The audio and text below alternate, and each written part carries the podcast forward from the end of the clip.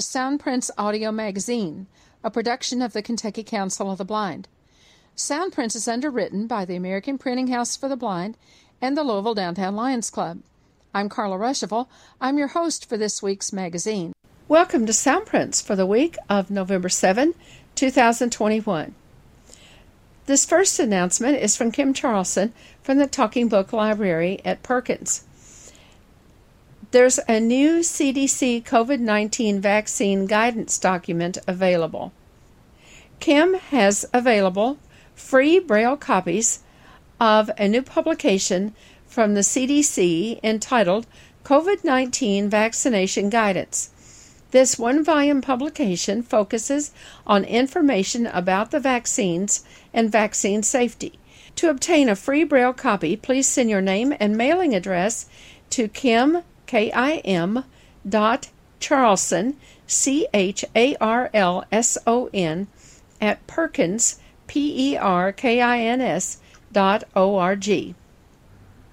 The Support Alliance of the Visually Impaired in Owensboro invites everyone to its November meeting on Tuesday, November 9, from 1 to 3 p.m. Central Time, 2 to 4 Eastern, on the KCB Zoom line.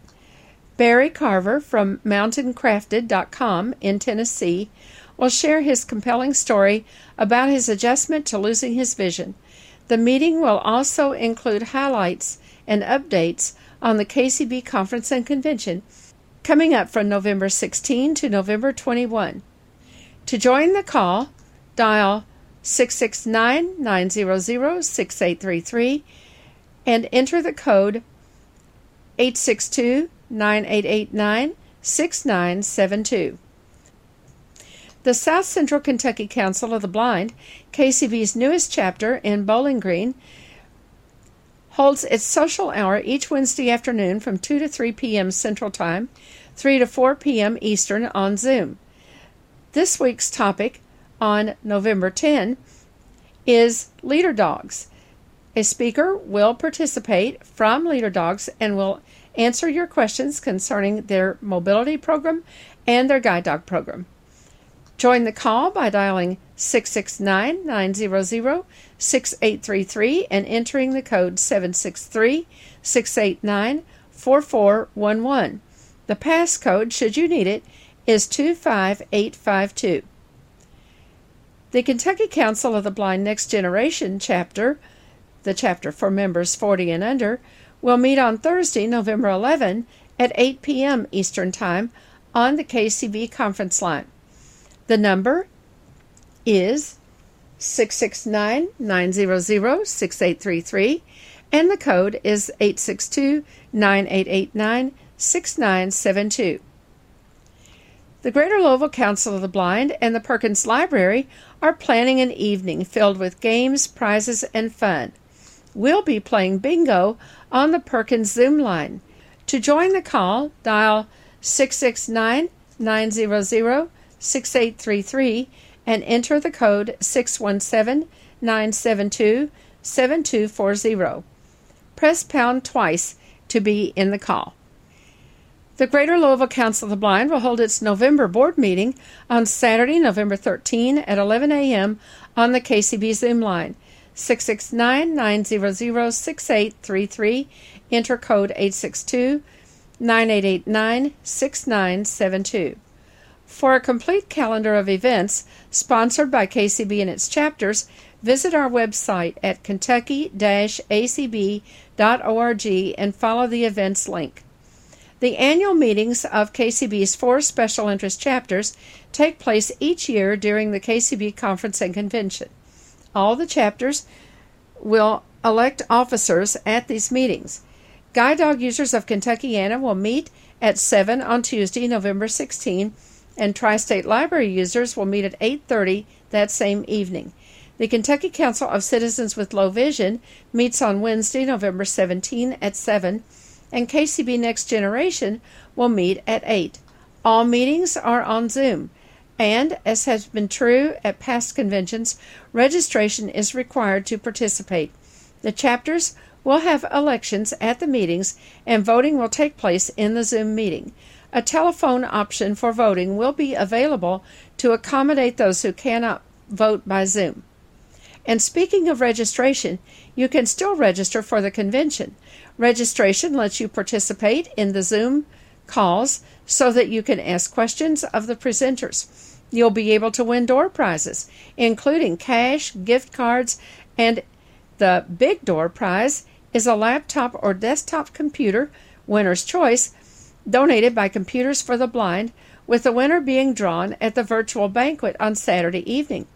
Other convention activities include the Top 40 auction on Friday evening, November 19.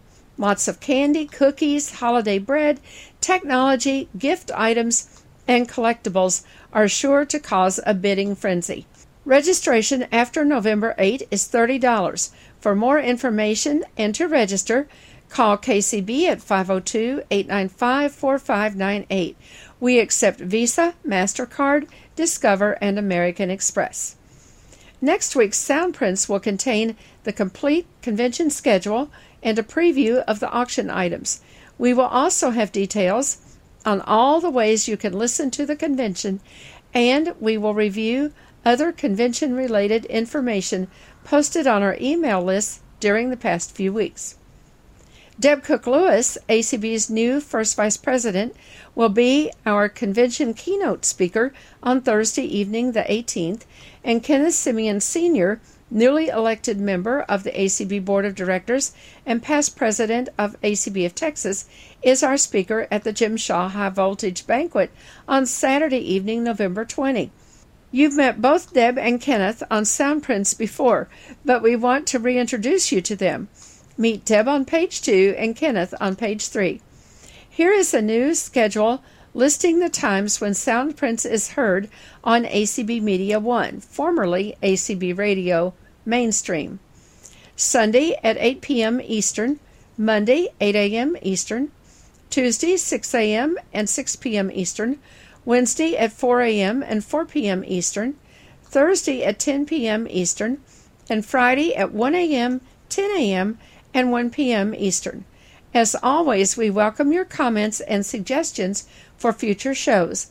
Give us a call at 502 895 4598 or email us at kcb at kentucky acb.org.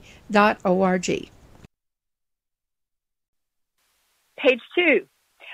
With me today is Deb Cook Lewis, and some of you will recognize that name because Deb was instrumental in helping us with our virtual Kentucky Council of the Blind convention last year.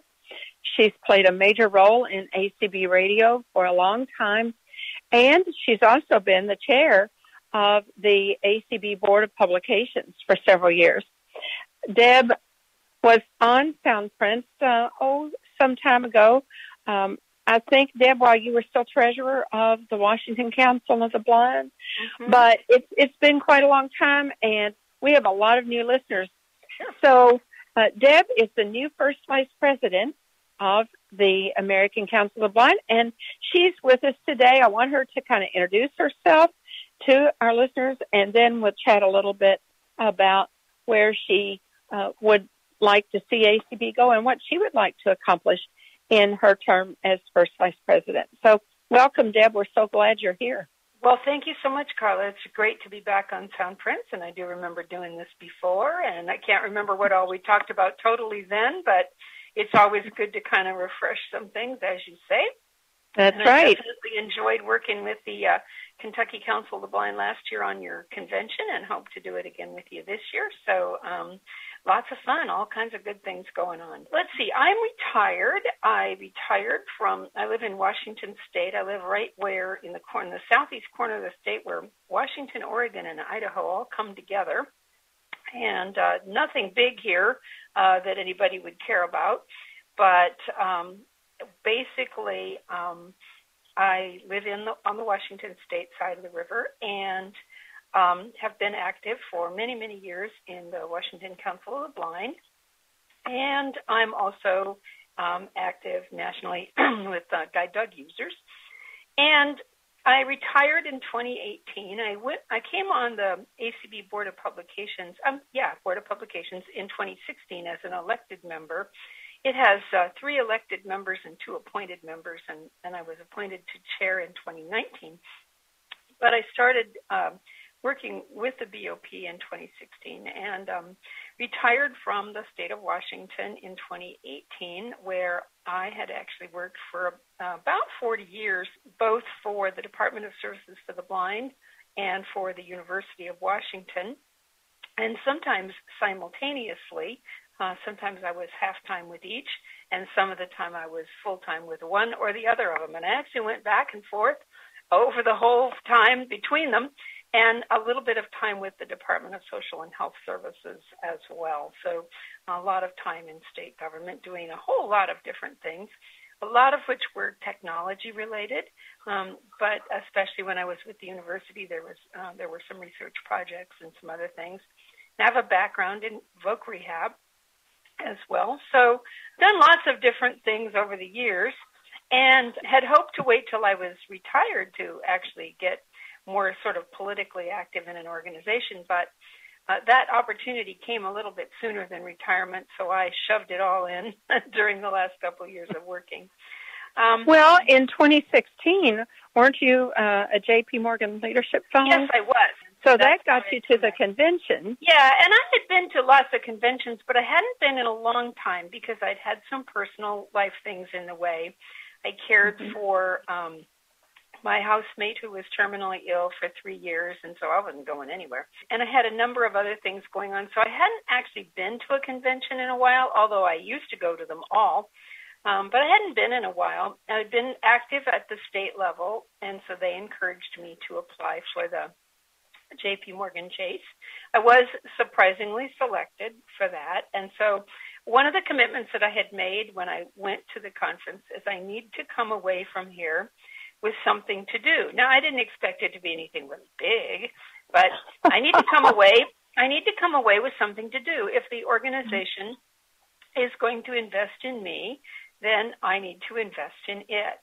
And so I did definitely come with a commitment to find something. So uh, the actual story, as this goes, is that we were all sitting in our delegations and they were going through announcing the um, nominations from that had been worked through with the nominations committee, and the board of publications had some gaps. And I was sitting next to Denise Colley, who at that time was chair of the board of publications, but was going to be running for the board, and or was running for the board, had announced mm-hmm. doing this. She was leaving the BOP, which was going to even make this tougher for the BOP. I commented just kind of casually to Denise, I said, that would be very, very interesting. I think I would really enjoy doing that sometime. She goes, How about now? said, Sounds like Denise. I said, uh, well, I wasn't planning on that. I've got two more years to go till I retire. And she said, Well, yeah, but you know, it's not that hard. I mean, you can sort of choose how much you take on, which is always true. So I said, well, I'll think about that. And so then about a half hour, and we were breaking up for this. She said, have you thought about that? so I said, well, you know, she goes, let's go talk to Ron Brooks. He's probably going to become the chair. Uh, let's go talk to him. So she did not come and say I was thinking about it. She said, Deb's going to be running for the BOP. well, great, he said. so that's basically kind of how it happened. And so I was in a little bit of a daze that was kind of how the adventure began. And I really did enjoy it. And when Ron finished his term and they were deciding what to do about the fact that he had been the chair, he'd done such an excellent job. It was pretty natural for me to take it on, and so I I did that. That that's kind of how that all came about. But yes, I did commit to doing something to help the organization when I came, and, and they found well, something for me to do. You were a good follow up for Ron because Ron's the way Ron ran the BOP was to begin getting it really organized. Yes. Into yes. into work into tasks mm-hmm. and and things that needed to be done and needed to be addressed every every time mm-hmm. at each meeting and and putting in right. the time frames where things needed to be done. Right. And and yeah, and so then you came along and had that same kind of view. And I mean that's that's been very obvious since then, and all the work with ACB Radio and the huge mm-hmm. amount of work with the ACB convention and lining mm-hmm. things up. I mean, it's just mm-hmm. organization task after organizational task, right, you know. Right, and so, that is kind of my strong yeah. suit. Um, it is. But I he mean, did really make it so much easier for the BOP because we weren't there. You uh, retired in 2018. Have you always lived in Washington State? Um, yes, I've lived all over the state. I've lived and worked in various parts of the state. Um, I wasn't actually born here, but I don't remember living elsewhere. My father was in the Navy, and my parents were stationed in Massachusetts when I was born. But very soon after I came, my father's um, enlisted time was completed, and his big goal was to get back out here where he was from. So that's what they did and drove across country and, and they were here. So my other sisters were all born in Washington State. But um, um, I've lived all over the state. Um, it's kind of a varied state in terms of climate and geography, and so it's not all the same everywhere. Um, and I've lived and worked in various parts of the state. Um, being kind of willing to be an adventurer, I opened a state office in in a couple of different places where they wanted to do something um, and that kind of thing. So I've moved around, but I've always been here. Yeah. Mm-hmm. Do you have, um, other than all of the things that you're doing with the organizations and, and with work, do you have other hobbies? I do have other things. It's true the organization does take up a lot of my time. As Carla mm-hmm. mentioned, I I've been working the last couple of years on the convention because of the virtual nature of it. Um, and um, before that, I actually did work on conventions very much behind the stage, uh, doing all those recordings that we do in the rooms so that we could, you know, podcast some of the affiliate meetings and programs later. And so I actually um, have been doing some of those things for a very long time, but it just changed its shape and then I've been very involved with ACB Radio in general, and I've been involved with the other things that I do for the organization. So that does take up a lot of my time. But I actually have some other things I do in the world. Uh, I'm actually um, chair of the Washington State Human Rights Commission, which is um, a governor appointed position. It's really the highest civil rights position in the state of Washington. Um, and the commission uh, oversees the the director um, and oversees the processes of the commission. We don't manage it on a day to day basis, but we do oversee that. And um, so that doesn't take up as much time as ACB does, but every once in a while it does. I have some activities with my church, and it's kind of a divided thing. I um, um, I have a church here, but I also still have a lot of connection to the church where I attended when we lived in Seattle, um, which is where I retired. And so, um, especially with all the COVID things, that church has done a lot online. So I've still maintained those connections with them uh, pretty nicely. So I have those activities as well. Um, and then my husband and I own a small internet radio station uh, that we manage together. He really does most of the work um, for the management thereof, but I do some and so we it um, it broadcasts 24/7, and we have some live shows, some of which are carried on ACB radio, and some of which are not. But we um, do manage all of that, and it requires quite a bit of upkeep to make that all go. So we have that kind of as a hobby. So in general, um, I'm I'm pretty busy most of the time. I don't lack for anything to do. in fact, if anything, I kind of go, oh, you know, can we get rid of one of the toy bees? Um, but you know, I I've always really believed. I I kind of got from my mom that that if you want something done, you should give it to a busy person because they're probably, um, you know, unless they're just in chaos, they're probably more organized about that. And that's what I really try to do is to use my time well um, to to make it count for something. It doesn't mean that relaxing can't be part of that, but it's like not just you know postponing everything or I very much depend on my calendar. It you know it goes on my calendar so I can see how much I can manage at a time, and mm-hmm. so um, so I do actually. My husband thinks that it's a little crazy because he's like, "You're supposed to be retired," and I'm like, "Oh, I couldn't do this and work too."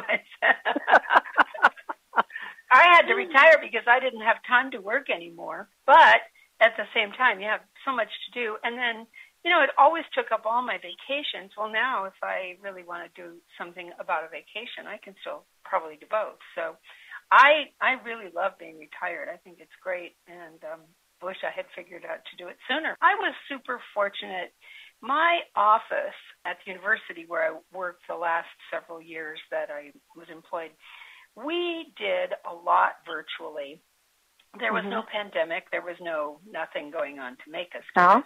But mm-hmm. we actually had a lot of worldwide relationships. Uh, one of our projects was based in India, and um, we also had some people who were doing some stuff in South Africa, and then we had some people doing some stuff in other parts of this country. Mm-hmm. Um, and we had people like me who just kind of wanted to work virtually. Um, so we just had a lot of different things going on. So we had, uh, I came to ACB with a lot of experience in um, online activities. So I, I knew uh, Zoom inside and out before we started the um, uh, before we started our pandemic things in ACB. Um, I knew some of the other technologies that we actually have not been using, some of which we could use for some things perhaps, but are, are not. But I knew many of them as well um, because of, of my employer. And so when we began to start talking um, in the spring of 2020 about how we would um, try to shape things differently in ACB, it was a little easier for me probably than for a lot of people to envision what that might look like. But initially, I know as we were having those meetings, they would say, "Well, what are we going to do about this?" And I'd say, "Well, um, you might do this." I mean, it was just usually based on something that I had experienced or observed, you know, from my coworkers. And we had massive meetings. We had meetings of eight or nine hundred people sometimes that were not totally uncommon and kind of understanding sort of how some of those things might work, I think was helpful to us. And then as more people caught on to how that all worked and um, and we began to build skill, you know, I didn't have to carry that. But I think a little bit the first year, I probably did carry a little more of it just because it was hard for people to picture and how will we do that you know? Mm-hmm. and sometimes i was sort of guessing because you can guess based on things or sometimes you just have to. You just it people aren't at a place where you can just say i have no idea. So you try to have one but you try to have it based on what you've observed and seen. And i called my office a number of times. I said hey you guys if you were going to do this what would you do? You know because i you know i like didn't know. I think those things were all tend to be a big picture person. I actually get a little bored with all the details. Sometimes that's a problem. Um, but I tend to be a sort of a big picture person, so I try to picture what the end result needs to look like and then go back from there. So here's mm-hmm. what it looks like when they're all sitting in the stands at the game.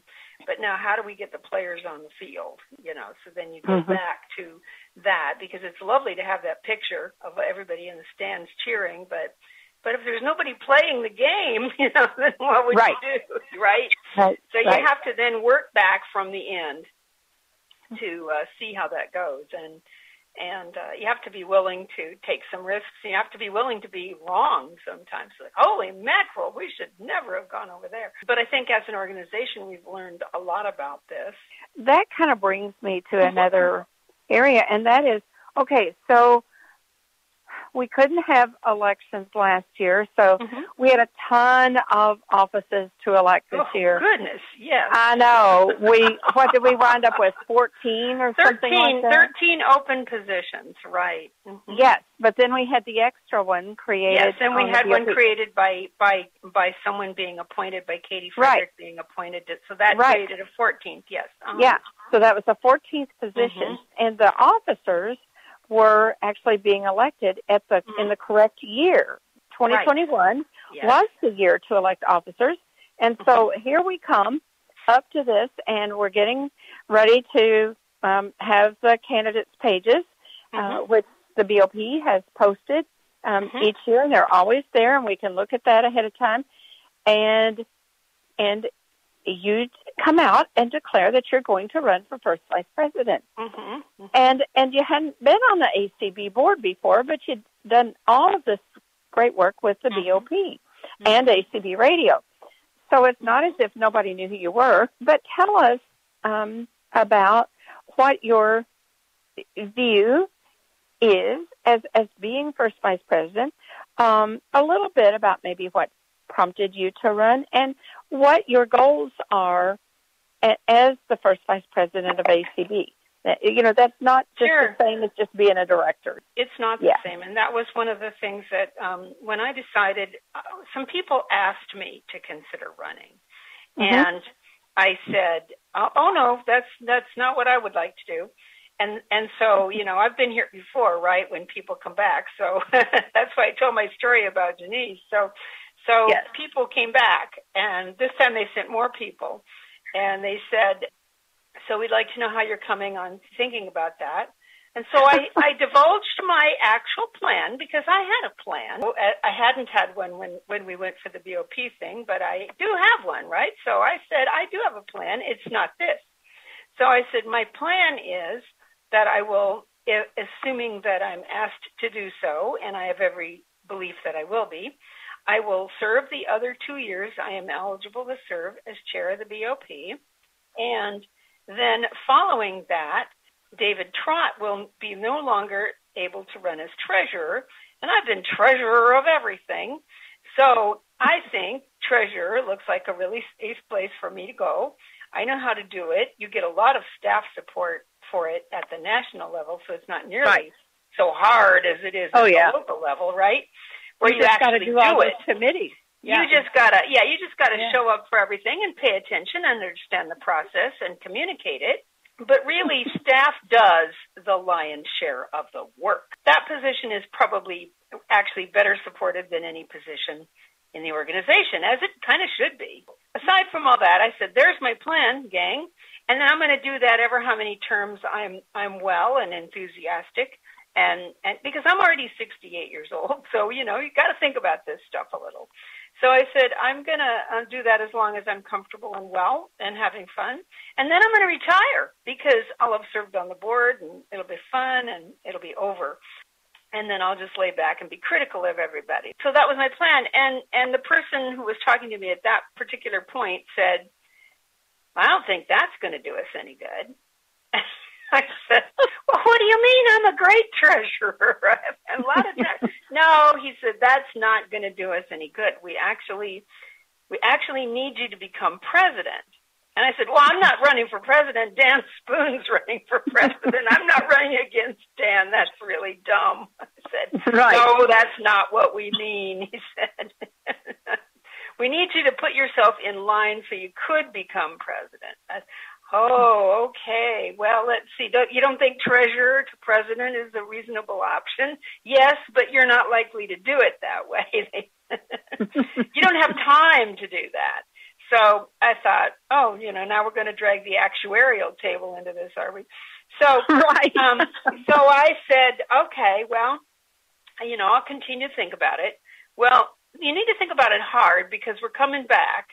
So I, I ran through all the people who, um, of course, we had an incumbent, and I talked about that, and and I ran through all the other people who I thought could run, and there were reasons they no, no, no. So you got to do this. So I thought, all right, I'll. They're not going to go away, so I will have a conversation with Dan Spoon because not that Dan wouldn't be politically correct about it. He would never probably tell me don't run but you know, you should be able to read in um, a person's level of support for you. Sure, and, exactly. And you and you also, um, Dan and I have always been very candid with each other. And I would certainly begin this conversation by saying, Dan, I, I need you to actually talk to me. I'm not going to go back to the organization and say, I tried to serve and Dan Spoon said I couldn't. Um, so I said, I'm not going to do you in if you say, holy crow, that's a really bad idea. Um, so I said, um, here's here's all the thinking. Here's what people are talking to me about. Here's here's my view of this and and my plan and everything. And so I said, "So what do you think?" And he said, "Well, I only have one question for you." And I said, "What? Well, what's that?" I mean, I'm pretty ready for some big question. He goes, "Are you willing to be president after you've been first vice president?" Mm-hmm. And I said, "You know, that's a really important question because um, um, the answer needs to be yes, because that not that you have to do it that way, but that's the most logical way to get your next president is from your first or second vice president.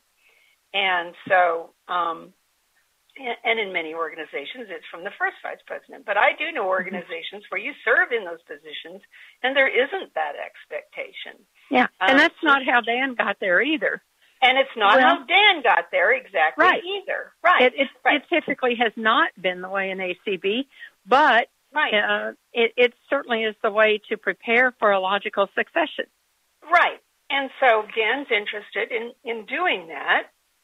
So his question was, he said, that doesn't mean you, you will be, but the question is, are you willing to be? Because he said, mm-hmm. if you're not willing to be, I don't think you should run. And if you are willing to be, then I absolutely want you to run. But he said, I want you to decide based on all the factors you've put up, but, but I want you to add that one in. I said, okay, I will go off and think about that. And so he was very neutral and everything, but um, I went. My sources, of course, came back and they, well, did you talk to Dan? yes, I did. I talked to Dan. What did Dan say? So I told him what Dan said. Well, he's right, you know. Okay, fine, yeah.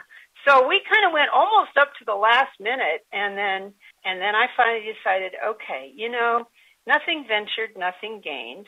Um, I I do feel strongly about this.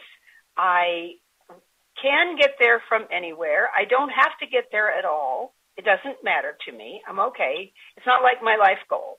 But if I am going to at some point serve the organization in that way, I'd really like to be in a position to have had the mentoring from Dan um, over and above um, kind of anyone we've had recently in, in those roles or anyone we might have in the future that I can think of in those roles. So um, it would be really ideal to me to have that opportunity.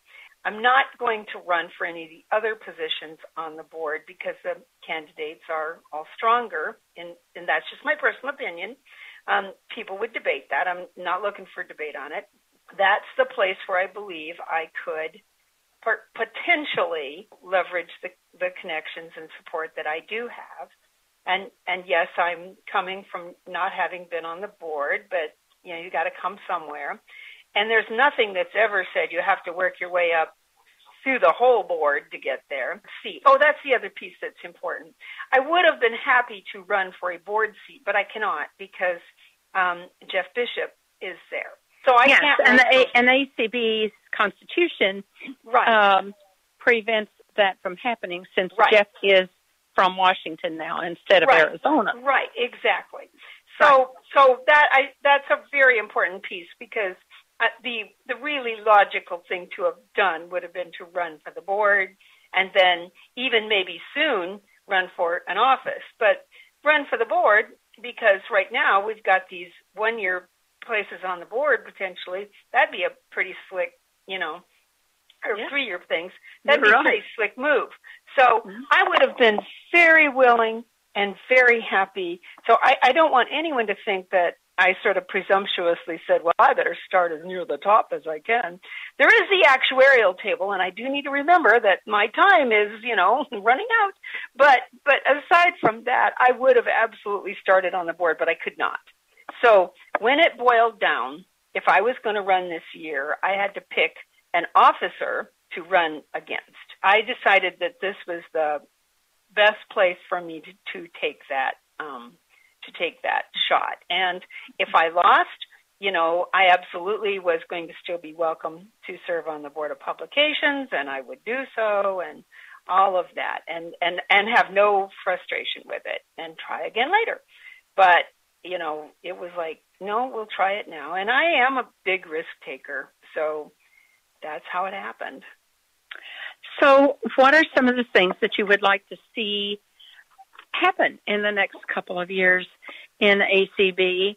Um, I, I mean, it would be very hard to say, well, uh, I've got, I've got these you know, mm-hmm. five things I'd like to right. see happen, but but just yeah, because sort of really the membership ultimately decides kind of what happens, right? And right. so, um, but I think the thing that we are um, looking at is um, managing a lot of change, um, and you know, there's there's this whole thing of um, um, the voting that just changed. Um, there are other things that are likely to change. Certainly, the way we do conventions is going to change. We um, are right now looking at, and, and there are people who are way ahead of us on this, so this is comforting to know.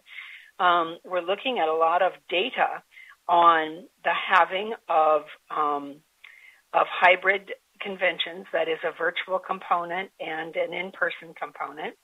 Um, there are many organizations, um, both somewhat similarly situated to us and very different, but that are doing this. And so there's a lot of data out there, and I'm a big data person, so um, so we're looking at um, a lot of this to try to form, you know, what would be the best experiment for us.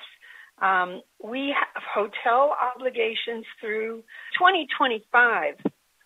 So we know that our convention's in person component is going to look something like it does today for a while.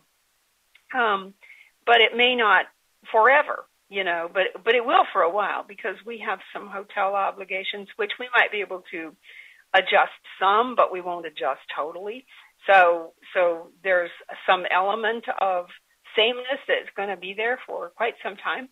Um, but there's some other things that may be changing. The dynamic of who our organization is is changing. Um, this year, we had a huge jump um, in attendance of people under the age of 45 at our virtual convention. Way huge jump. Um, and so that dynamic and that element of who we are is changing um, incredibly much. Um, how our organization operates in general has changed so much. Um, you mentioned the open board meetings um, and other kinds of things that are, you know, so much more open uh, to to everyone to either participate in or at least listen to. Um, so that changes uh, that changes the dynamic of what people know and how people operate together and what people do. It makes the world smaller and makes it less elite, frankly. Um, and um, and and I I welcome that personally. I mean, I have no problem with it. Um, but um, but it also poses sometimes some challenges. So I think there's a lot of different dynamic that's happening, and I think the overarching goal is to um, manage that activity in a way that moves us forward and helps us to um, to to strengthen and to be um, to be a, a, a, good steward of our resources and a good player in the environment and um, and meeting the needs of our members. Um, you know, um, thinking, think, trying to think more outside of the box in terms of.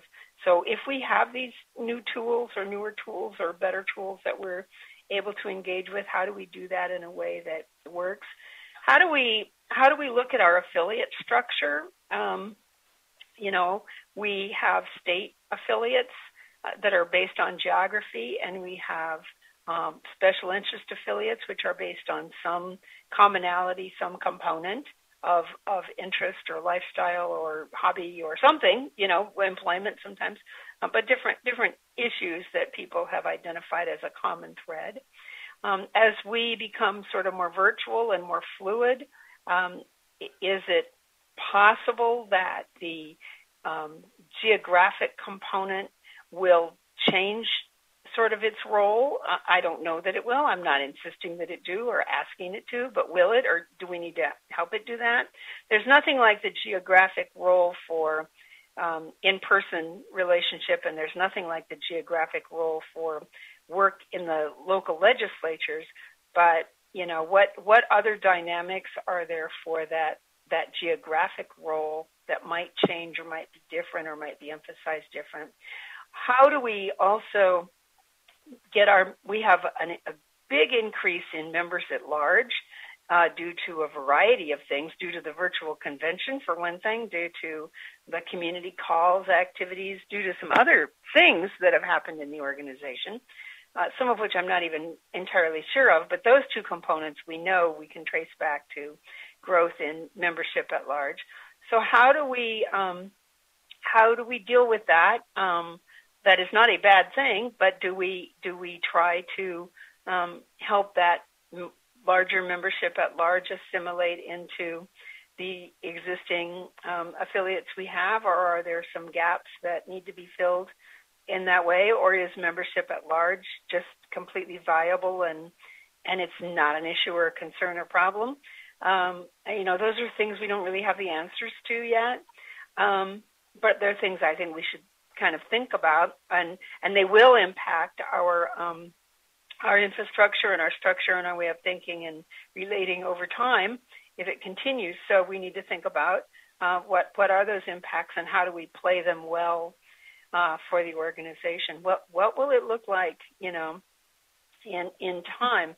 Um, the organization has some revenue goals and some growth goals and some other goals that have been established. Um, you know, how are are those uh, right over time? Are those trajectories, things that we will be able to meet? Are we meeting them at any cost that we haven't quite considered? You know, we're getting there, but maybe maybe at a cost that we hadn't foreseen.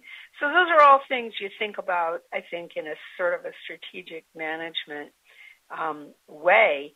Um, and then, of course, we're guided by what does the organization pass as resolutions. Um, what what do we? Who comes into leadership? Um, you know, because we, we keep having, I mean, we'll continue now to resume elections. we had a little, we had to take a little vacation on that one, but we're not anymore. So um, we'll be having those task forces and they'll be figuring out recommendations and we'll continue electing people.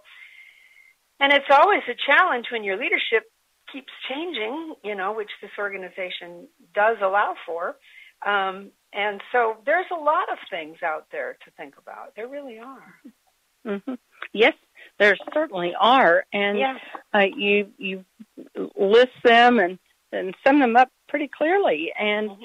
uh, these are a lot of a lot of major things that will be discussed mm-hmm. in both the the large picture and the and the mm-hmm. smaller uh, steps that take to get to through Mm-hmm. all of this.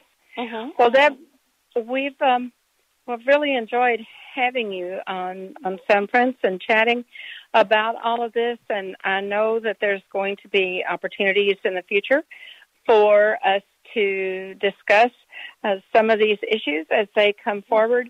So thank you, and uh, hopefully we'll be um, we'll be working with you on the KCB convention. Because I'm looking forward to it. I'm really looking forward to that. Yeah, sounds good. Thank you so much, All right. and um, congratulations. Thank you so much. Page 3. I'm speaking with Kenneth Semien, who is one of the new members of the ACB Board of Directors. Kenneth was elected in July at the uh, 2021 virtual conference and convention of the American Council of the Blind, and we are really pleased to have Kenneth on the board. Kenneth is from Beaumont, Texas, and he's with us today to kind of introduce himself to our listeners. Some of you have probably heard him on Soundprints before. He's been on our program several times over the years, but he'll be new to some of you as well. So, welcome, Kenneth. We're so glad you're here. Well, thank you so much for inviting me today. Kenneth, let's begin by you just introducing yourself. Well, I'm from uh, Lake Charles, Louisiana originally, and however, I've been in Texas for nearly 45 years of my young life.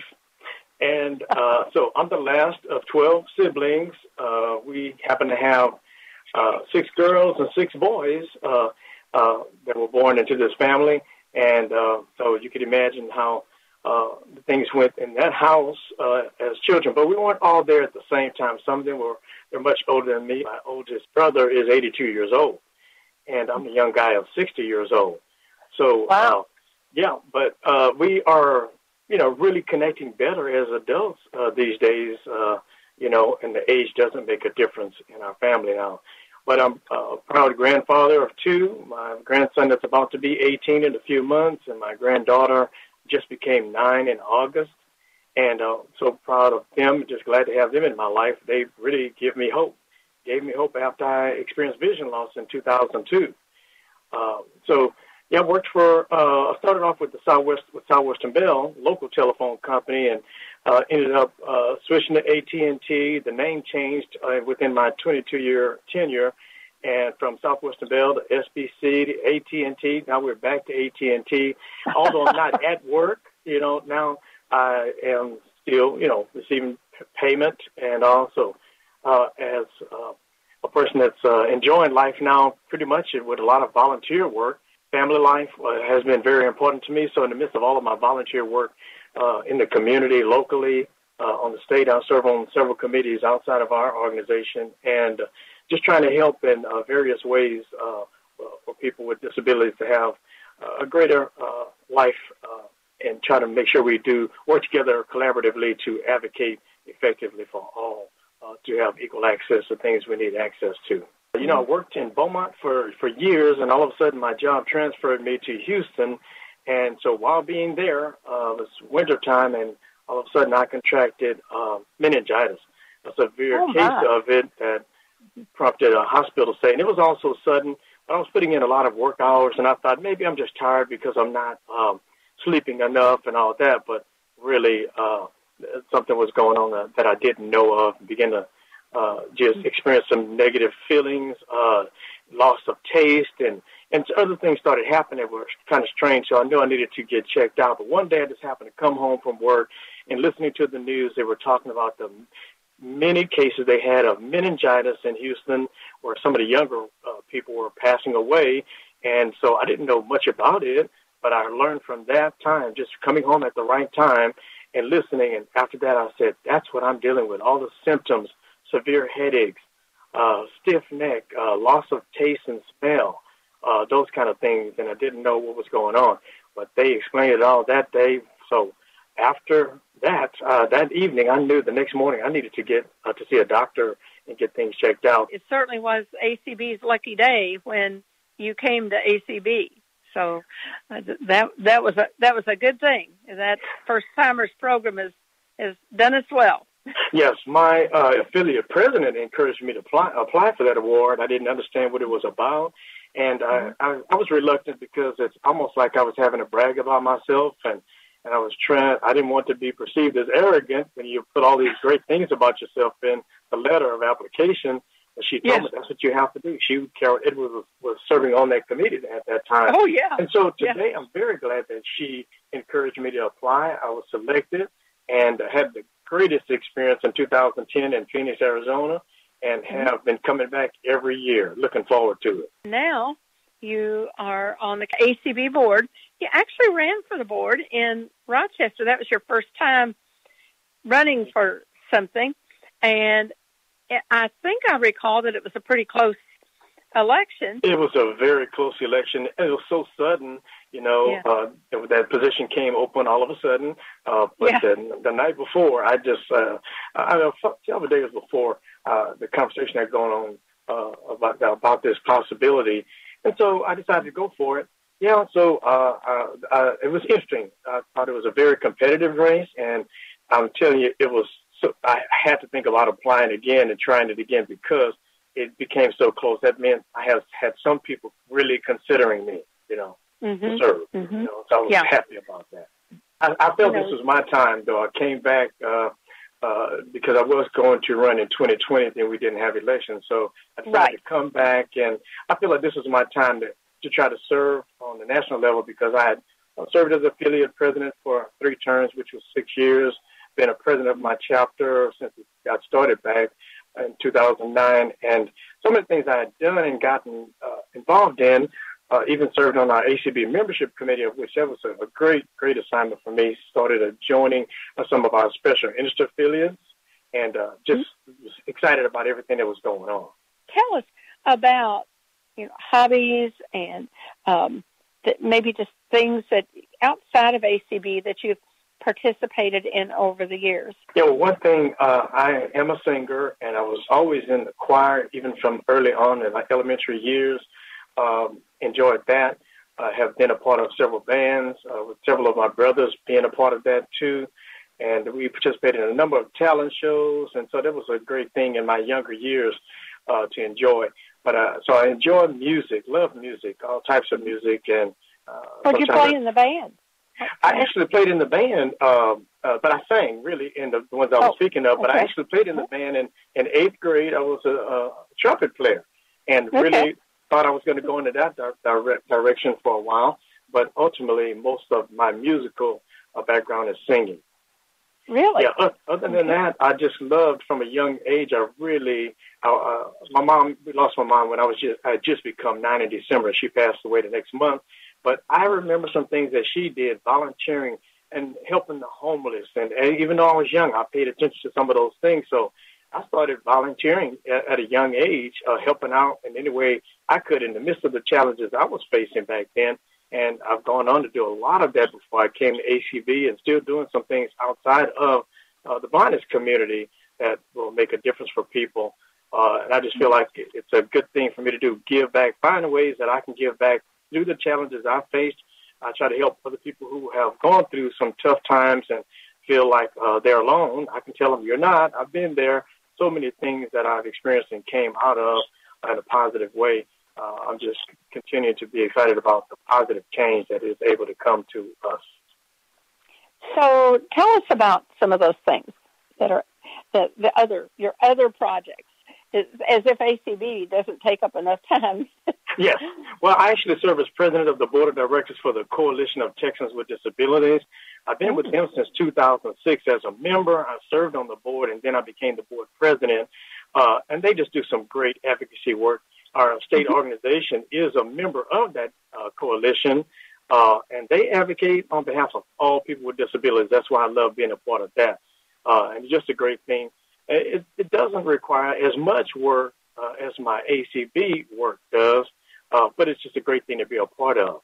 Uh, I serve on the Regional Council on Aging and Disability in my area through the Area Agency on Aging, and I am, have been chair of the disability section since 2011. And it's just been a great ride with them. I've told them often, all, of, all the volunteer work I, I, I get involved with, I I had to let some things go, that would be one that I just would not let go of.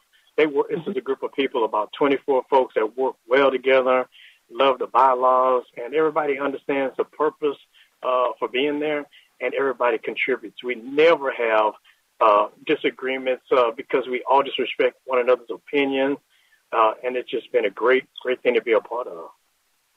Okay. Well, those those are good things and good contacts for uh, ACB of Texas as well. Definitely. Did you have other interests?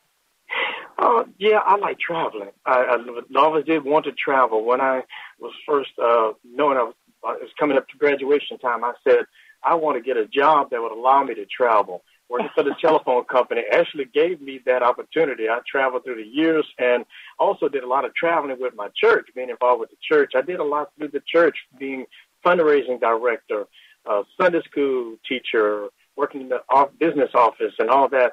All that was some good things for me in my young years. That years that really taught me some things that I could apply uh, today, even in anything that I'm a part of. But uh, yeah, it's just some of those great things that uh, you just uh, that come across your path that you just are glad when you look back uh, how it made it played a big part in your life. And so, getting involved with so many other things, uh, uh, it's good to have some variety in your life. Uh, so, but, so uh, what did you what did you do with AT and T? Well, actually, I had uh, several positions through my 22 years. I actually mm-hmm. started off in operator services as a telephone operator. That was not the job I wanted. Okay, I actually, I actually wanted to be one of the technicians uh, because I was determined to make some money. and they made more money, but there, there was a lot of requirement on your time on that end. So after I look back, I'm glad it worked out the way it did. So I came in in, in, in that, that entry level and uh, ended up becoming a manager and uh, being a part of so many things that allowed me to just learn and grow in different departments. Uh, worked in sales, uh, and that, that sales really helped me out in various ways. Uh, and then the revenue management, uh, that was so interesting to me. Uh, look at data, look at finances, and look at what we're trying to achieve. We're not in business just to say we're taking calls and things like that. So I've been a manager of operating services after I went to sales and came back uh, with the management position and uh, had some great teams. We had self-directed teams that I enjoyed working with. They always had great performance, and so when I got rewarded for their performance, my uh, it was viewed as my good performance. So I rewarded them when I was rewarded, and so I applied a lot of that uh, to even today, things that I'm a part of. Well, Kenneth, congratulations on being elected to the ACB board, and, um, and we're really pleased that you're there. And we appreciate you taking time today to talk to us on Soundprints, and look forward to hearing a lot more about um, the the programs that you've been involved with, but also probably seeing some other new things coming along as well that you're uh, involved with. So yes, I believe that will happen, and I thank you so much for inviting me uh, once again. If you have questions about the Kentucky Council of the Blind, or you need information on resources for people with vision loss, call us at 502 895 4598 or email us at kcb at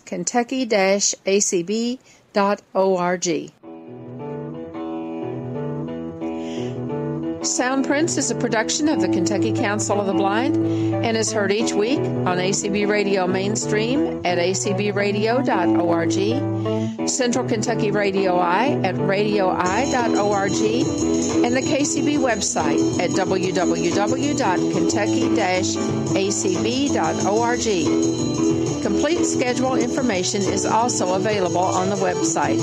Sound Soundprints is underwritten by the Louisville Downtown Lions Club and by the American Printing House for the Blind. This is Carla Ruschival for Soundprints. Have a great week, everybody.